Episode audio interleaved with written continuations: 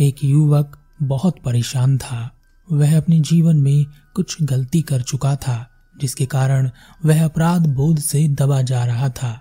वह हमेशा चिंतित रहता कि कैसे जो उसने गलती की है, उससे छुटकारा पाए। उसे कोई समाधान नज़र नहीं आ रहा था।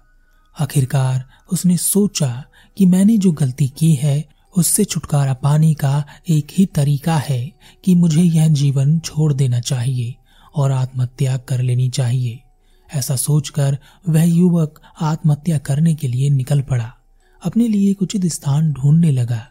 उसने एक जंगल में एक पेड़ देखा। उस पर रस्सी का फंदा लगाया और उस पर लटक गया। वहाँ से एक गुरु अपने शिष्यों के साथ गुजर रहे थे। उन्होंने उस युवक को देखा तो उस युवक को बचा लिया और उसे फंदे से उतार लिया। कुछ देर बाद युवक को होश आया। होश में आने के बाद वह रोने लगा और कहा, आज मैं अपनी गलतियों को सुधार रहा था और आपने मुझसे वह मौका भी छीन लिया। आपको पता है, आत्महत्या करना इतना आसान नहीं होता। जैसे तैसे कर मैंने हिम्मत जुटाई और आपने वह मौका मुझसे छीन लिया। मैं अपनी गलतियों पर पछता रहा हूँ। मुझ जैसे इंसान के लिए कोई माफ़ी भी नहीं है। गुरु उस युवक को अपने आश्रम में ले आए। युवक ने सोचा, क्यों ना गुरु से ही अपनी समस्या का समाधान पूछ लिया जाए। युवक ने कहा, गुरुदेव, आपने मुझे आत्महत्या करने से रोक लिया, लेकिन मैं अपनी गलतियों के पछतावे में जल रहा हूँ। मैं ज़िंदा नहीं रह सकता और आपने मुझे मरने नहीं दिया। आप ही मेरी समस्या का समाधान कीजिए। कैसे मैं अपनी इस पछतावे भरी ज़िंदगी से बाहर आ सकता हूँ? गुरु ने कहा, तुम सोच रहे हो कि मैंने यह क्यों किया? कैसे किया? क्यों नहीं रुक पाया? किसी से पूछ लेता, कुछ जान लेता, कुछ समझ लेता, कोई तो मुझे रोक लेता। इतना बड़ा पाप मुझसे कैसे हो गया? अब मैं क्या करूँ? मैं कहा जाऊँ? कैसे रहूँगा? इस पछतावे के साथ ज़िंदा कैसे रहूँगा?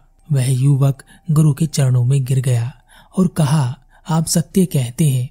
मैं बस यही सोचता रहता हूँ कि मुझे कोई रोक लेता या मैं खुद रुक जाता। काश वह समय वापस आ जाता और मैं अपनी गलती सुधार लेता। मुझसे ऐसा कैसे हो गया? पर पछतावे के अलावा अब मैं कुछ नहीं कर पा रहा।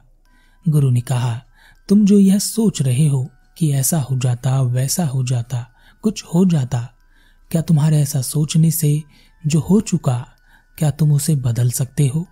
युवक ने कहा, नहीं, मुझसे जो हो चुका, मैं उसे चाह कर भी नहीं बदल सकता। क्योंकि वह तो हो चुका, गुरु ने कहा। अगर तुम कुछ बदल ना सके तो तुम्हारा जीवन व्यर्थ हुआ और तुम्हारा पछताना भी व्यर्थ हुआ। युवक ने कहा, भूतकाल में जो घटना घट चुकी है, मैं उसे कैसे बदल सकता हूँ? क्या बदल सकते हैं? गुरु ने कहा, नहीं, तुम सत्य कहते हो, भूतकाल में जो घट चुका है, उसे बदला नहीं जा सकता। फिर भी कुछ ऐसा है जो अगर बदल जाए तो पछतावा या पछताना सार्थक हो जाता है। युवक ने कहा, ऐसा क्या है गुरुदेव जिसे मैं बदल सकता हूँ? मैं उसे बदलने के लिए तैयार हूँ। कृपया बताएँ। गुरु ने कहा, अगर तुम जीवन भर भी अपने आप को कोसते रहोगे, पछताते रहोगे, आत्मग्लानी से भरे भी रहोगे, तब भी कुछ नहीं होगा। लेकिन अगर तुमने अपनी गलतियों के प्रति जागरूक होकर अपने किए गए कर्मों, अपने किए गए पापों के प्रति जागरूक होकर अपने पछतावे से अपने आप को बदल दिया तो तुम्हारा पछताना सार्थक हुआ कि तुम अब वह गलती दोबारा ना दोहराओगे। युवक ने कहा, यह तो ठीक है गुरुदेव, पर जो मैंने किया है मैं उसे कैसे भूल जाऊँ? वह तो याद आता ही रहेगा। गुरु ने कहा, भूलना तो है ही नहीं। कर्म कभी भुलाए नहीं जाते। कर्म अच्छे हों या बुरे सबका फल अवश्य मिलता है, परंतु किए गए कर्मों के लिए पछताने से कोई लाभ नहीं होने वाला, बल्कि उस पछतावे से, अपने आप को बदलने से। वह पछतावा एक वरदान की तरह काम करता है और तुम्हें एक नई राह दिखाता है, नई दुनिया से परिचित कराता है, तुम में परिवर्तन लाता है। युवक को गुरु की बात समझ में आ गई। लेकिन हमें भी यह बात समझ आनी चाहिए कि हम अपने कर्मों के लिए पछताते हैं और दिन रात यही सोचते रहते हैं कि काश ऐसा नहीं हुआ होता, कोई रोकता, कोई समझा देता। शायद पुराने दिन वापस आ जाते और हम अपनी गलती को सुधार लेते, पर ऐसा कुछ नहीं होने वाला। लेकिन अपनी गलतियों के लिए हमेशा पछताने से क्या होगा? होगा तभी जब तुम भूतकाल से निकलकर वर्तमान को सुधारने में लग जाओगे और वर्तमान में अपने आप को सुधार लो ताकि आगे वही गलती दोबारा ना हो।